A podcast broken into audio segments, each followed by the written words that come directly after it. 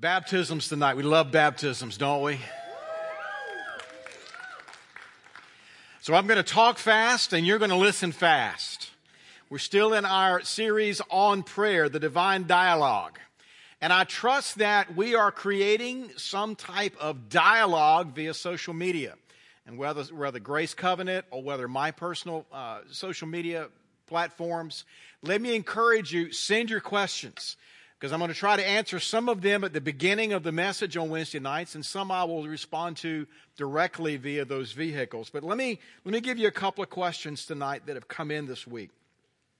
One, do you have to be led by God to pray for specific things for unsaved people, or can you just pray at will? For example, a believer friend was asked by her unsaved neighbor if she could pray with her on a regular basis for the restoration of her marriage. The believing friend said she'd have to think about it and seek God first before agreeing to it. Now, why are you snickering? This is a real life question. Now, I would personally just, I, I, I'm trying to find a sanctified response here. I really wanted to just pop somebody. I mean, here is, I mean, here is an unsaved individual coming to a believer and saying, would you pray with me? I mean, talk about fruit dropping in your lap. Would you pray with me for the restoration of my marriage? Ladies and gentlemen, let me tell you, you don't need a big angel or a whole big fat apologetic if an unbeliever comes to you and says, Would you agree with me in prayer for something that is obviously biblical, which is marriage? And so the answer to that question is let me tell you, the way we pray is not that fragile. Hello? So everybody got that? That was an easy one, I hope. Okay? Here's another one. When you pray for years, and opposition intensifies, and all you hear is silence during your prayers. And you wait and be still and know that He's God, but there's still silence, and you keep wondering why and what is God trying to tell me. I want to hear about how to pray over years for something that's still a big mess, maybe over decades. I'm a sprinter in prayer, and it's tough when no resolution is in sight. First of all, that's a great insight to have about yourself is that I'm a sprinter, not a plotter. And as we've already always talked about, already talked about rather, we always want prayer to be something that is pretty immediate in terms of its response. But how many of you know that many times God Himself will bring the delay? Many times we think it's the devil bringing the delay, but how many of you know that there's this thing called perseverance and patience that God is working something inside of you and I? And we have to develop a different mentality many times to what this looks like. It's called a walk of faith. It's not called a sprint or a run of faith, is it? Because a walk implies a certain what? A certain pace that God has for things. And we have to develop a mentality not just of a sprinter, but I believe of a cross country runner. Where we're waiting for the second wind or the third wind to hit us. And this is where we meet God many times, is when things have been prolonged, when things have been, quote, a mess and for a long time. The second wind, the pneuma of the Holy Ghost, wants to come and meet us in these moments. Somebody say amen to that. So let's review. Again, keep your questions coming. Thank you very much. Let's review for a moment. We talked about the practice of prayer the first week, second week, overcoming the problems of prayer. Last week, we talked about the posture of prayer. That nagging question do I really belong here? Is this a place where God desires me to be? Do I have any right as it involves my standing with God. And I made a statement that the primary attack of the devil against the redeemed is one of their standing, their righteousness, both in and with Christ. And we looked at this understanding last week of what righteousness, positional righteousness is. And this concept of two layers. The sanctification, a work of grace, the outside things that, that we are doing to cooperate with that righteousness, but the justification, that inner layer, so to speak, that even when our behavior fails, there's still this, this armor, so to speak, that nothing can penetrate. Aren't you glad of that? And that you are in a great standing with God. As a matter of fact, as it involves righteousness, you are where Jesus is tonight. Isn't that a good message right there? But tonight, I want to move on. We only have a few moments. And I want to talk about the passion of prayer. The passion of prayer. John, the sixth chapter, verses 25 through 27, contextualize this moment. This is following two miracles. The first is the feeding of the 5,000. The second, Jesus walking on water. We pick up the story in verse 25. When they found him, him being Jesus, on the other side of the lake, they asked him, Rabbi, when did you get here? And Jesus answered, I tell you the truth. You're looking for me not because you saw miraculous signs, but because you ate the loaves and had your fill.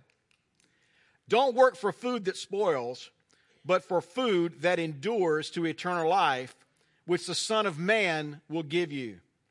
On him, God the Father has placed his seal of approval. Now we know that this bread Jesus describes again is who? Himself. This is what Jesus is saying. He's saying, you know, the only reason that you've got any, any passion the motivation that you have has nothing to do with me, but it's what I can do for you. And tragically, isn't this the state of many believers today? Is that God is, is, is, is some kind of delivery system. God is some kind of Amazon Prime.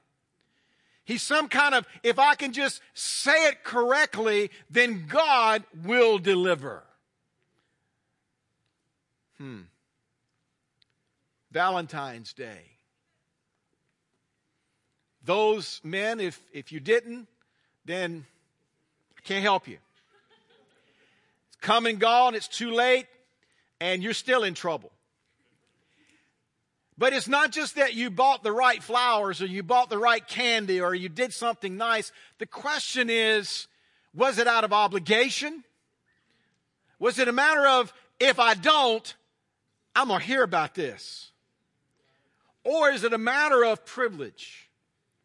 I can't figure out enough ways, enough different places in the house that I can put flowers in order to communicate something to my spouse. Hmm. Passion. Strong feeling of enthusiasm or excitement for something or about doing something. The original language implies here preoccupied or even arrested. Passion. It's one of those words that tragically has been hijacked in our modern vernacular to mean something sensual. And that is one of the definitions that comes down the pike, but the idea of, of passion for something that's disconnected from a modern vernacular of sin. What is the thing that really attracts us about men and women? Is it their knowledge? Is it their skill? Or is it their passion? You can watch a ball player and you see him, they, and they, maybe they have remarkable athletic abilities, but it's when you see a player on the field and he's got passion. And you can tell he's playing the game not just because he's getting paid. He's not playing the game to avoid getting hurt. He's playing it with what? Passion. A musician can play all the right notes on the page the way the composer intended. You can teach a computer to do that now. Extremely competently. But what you can't teach a computer is passion. You can't teach that computer what to do with that note. How to try to slightly change the pitch or the rhythm. How to, how to infuse personality and passion on that page. Sometimes it's hard to quantify. But where is our passion as it involves God and the things of God? Psalm 69 9, for the zeal for your house consumes me. Passion.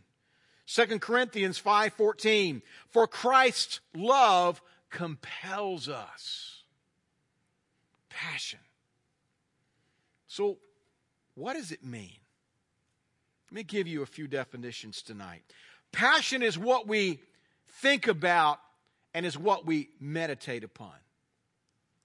When you get up, what are you thinking about?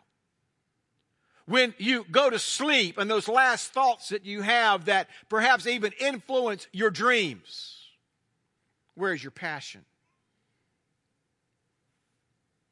Psalm 104 34 says, May my meditation be pleasing to him as I rejoice in the Lord. Very similar. Number two, it's what we plan for and make provision for. You know, it's amazing that we find the time and the money for that which is a priority, driven by passion, don't we? Come on. We find the time, we find the money for the greens fees. We find, come on, we find the four bucks for the coffee. It's like, whoa, whoa, whoa, whoa, wait, ho. You don't understand now. You just started. No. That is a necessity. That is, that's medicine. I need my medicine. Don't, I mean, you don't understand. Don't mess with that. All right. Don't go there. Netflix, football, whatever amusement. We, we find the time. We find the money for those season tickets somewhere. Please be quiet. We find both the time and the money for those things that we have passion about. I had a professor in college. He was my composition, music composition professor, Dr. Watley. Dr. Watley had a nervous condition, which made the rest of us nervous. He taught music theory and sight screaming or sight singing was what it was for musicians. And my wife had private piano lessons with her. She would, she would come out shaking like Dr. Watley after. But I had, somehow I wound up as a music composition major for a short period of time. It was horrible. And so each week I had to go in and lay my manuscript down and, and, and we, he would just begin to carve up, you know, how pathetic it truly was. And I remember going into Dr. Watley's studio and, and laying my manuscript out on the grand piano there, and there was nothing additional from the previous week. He said, what, what, what's going on here? He said, and I, and I said, I didn't have time. There was a huge mistake because this man broke down for me what my week looked like. He said, let's talk about your time. And so he mapped out the whole 168 hours of a week.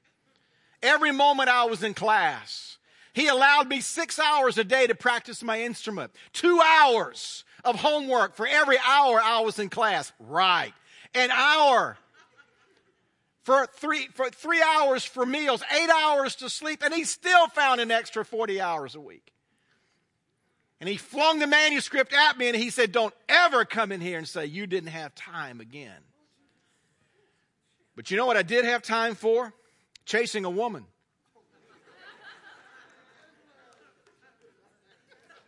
Now, I didn't tell Dr. Watley that. I didn't say chasing women. I said chasing a woman who was to be my wife. And let me help you. I found time for that.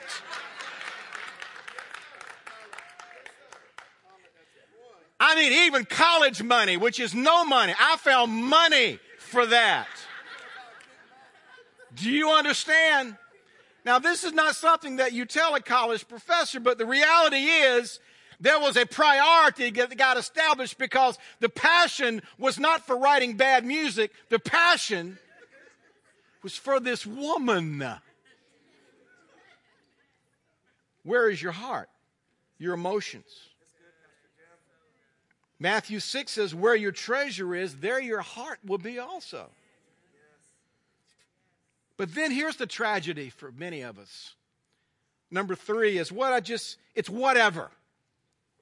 It's the tragedy of a passionless life. Whatever.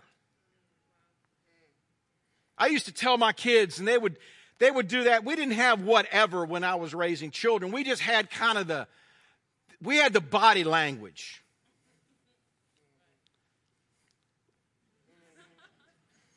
You, you know the body language. Okay? It is it's, it's sort of the nice equivalent of the raised middle finger. Now, our children, you know, they're, they're, they're holier than that, but they'll still give you the whatever. You know, tragic. I had a great young man who was on staff with me in my, at, at, at the church that I pastored in North Carolina. Hard-working young man, clean, anointed. And I brought him in and I said, Love you, you're fired. And he looked at me. I said, I'm firing you. Not for performance, but because you have no passion. And I cannot have anybody on my staff that doesn't have passion for God and passion for what he does. And I'm dismissing you. And in the context, and I said, What's even more tragic? I said, You're not even getting mad at me right now. I just told you you were a great employee and I was firing you, and you don't even have enough passion to get mad about it. And then I prophesied over him.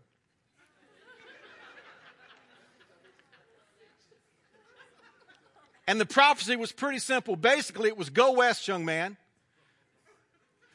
You'll find an IT job, and within 12 months, you will find a wife when you go to California. It all happened exactly the way that God told him it was going to happen. But it required me firing him for this lack of passion. Now, I don't know that that would have ever held up if he'd sued me. Because it wasn't non performance. But how many of you know that many times you can tell when someone's going through the motions?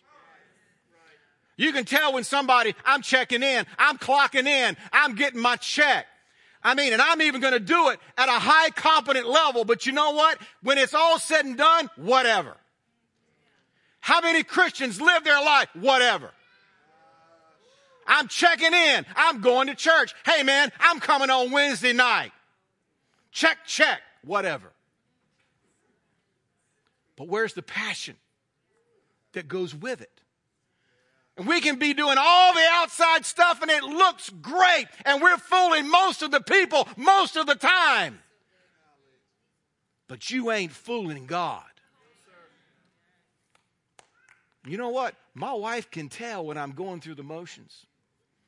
I'll do the dishes tonight. Crash, bang, snip. I got it, baby. I love you. I'm look at me. I'm doing these dishes.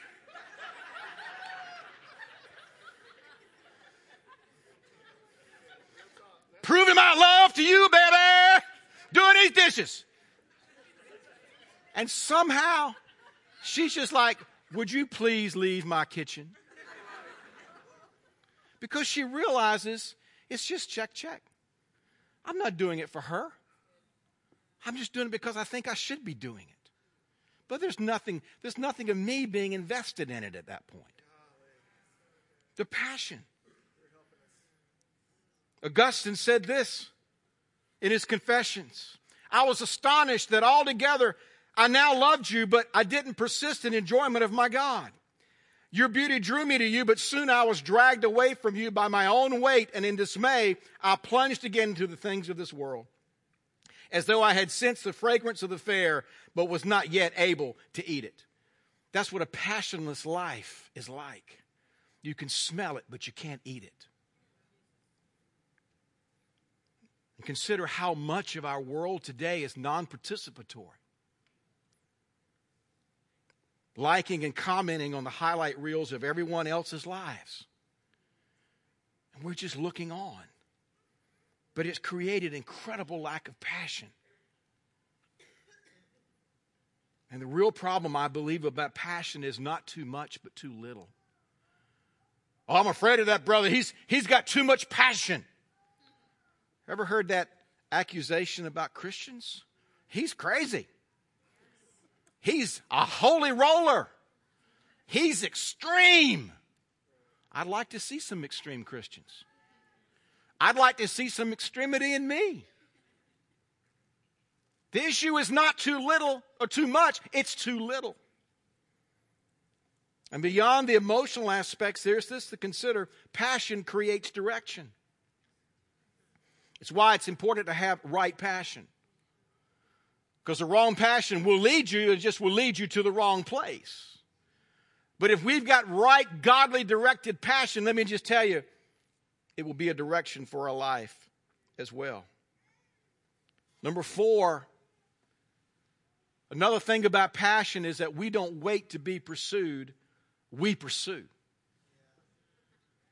Let me just tell you, I did some sanctified stalking where this woman's concerned.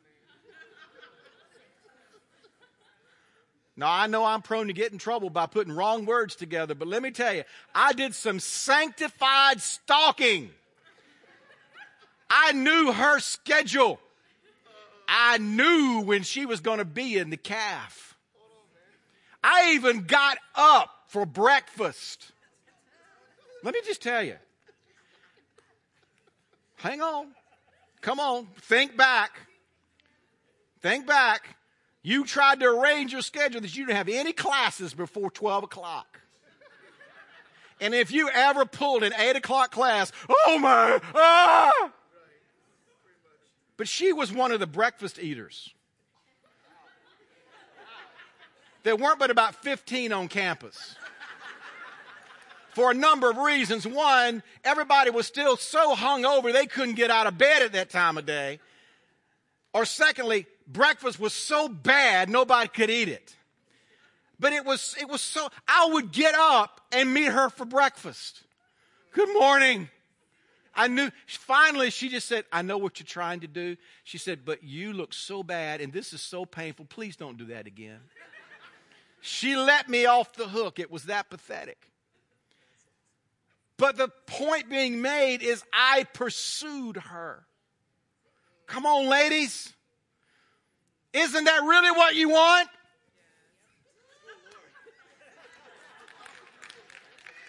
I'm not talking about some weird, creepy guy, but I'm talking about the right one.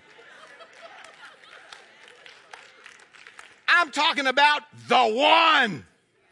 I want him to stalk me, run me down, put a ring on it.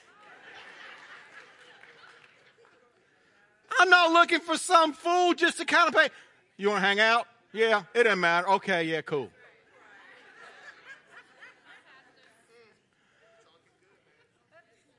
I mean, I want him singing the blues when I'm not in his presence. I want his life to be ruined and over when I'm not in his presence.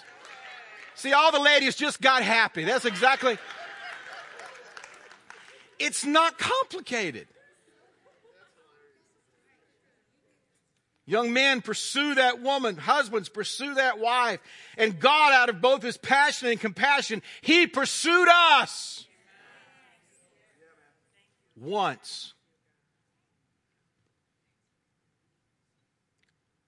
While you were still sinners, when you were dead in sin. You realize that because you're dead, you have to be acted upon. You can't act. That means that something outside of being dead has to act upon that which is dead, which is what Christ did to and for you. But then the rules change. And then you pursue Him. As a matter of fact, and I can't get into this tonight, there are times that God will even hide for a moment to find out if we will go find Him. Oh God, where'd you go? Come find me. Don't think He won't do it because He will And he does to find out do you have enough passion to seek me out in this moment? Jesus didn't say, I'll come find you boys every morning. He told his disciples, Come follow me. Sheep follow shepherds. John. And then lastly, the priority of prayer becomes duty and drudgery without passion. In fact, almost all of the Christian disciplines become duty without this passion for who He is. See, a low level of prayer is simply an indication of a corresponding low level of passion. That's all it is. Oh, we can talk about things like technique, we can talk about things like the problems of prayer. But when it gets right down to it, let me tell you what, I wasn't a, I was an idiot suitor. I didn't do most of it right. And yet, what I did do right was the pursuing part. What I did do right was the passion part. That overrode all of the idiot courtship things that I did.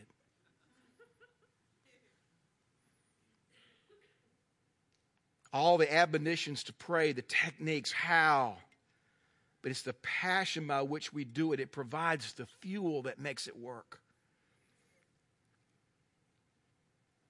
Everything else is just dry duty. He appreciates the effort. Don't get me wrong, he really does. He appreciates, thank you so hard for trying so hard and working so hard. But he never intended that it be a relationship void of passion.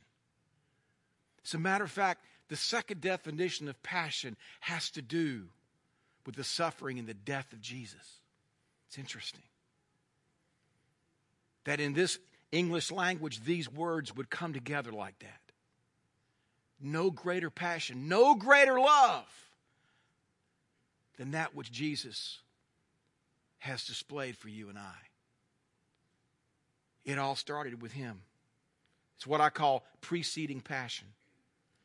That our passion must rightly proceed from His preceding passion for you and I.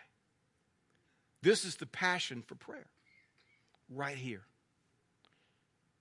The same way that you bought those flowers for your wife. It wasn't just the fact that I had to do it. It was it was it was February the 14th. I was obligated because the Hallmark folks told me I had to. No. It's because it was the privilege and it was the passion. That's what drove it. That's what makes it work. Are you with me? And if we don't get hold of this, these two things together one, our posture, our positional righteousness with God. And secondly, the passion on the inside that is not I have to, but it's I get to. Oh boy. Let me just tell you, you get those two things happening, prayer will erupt in your Amen. Pray with me.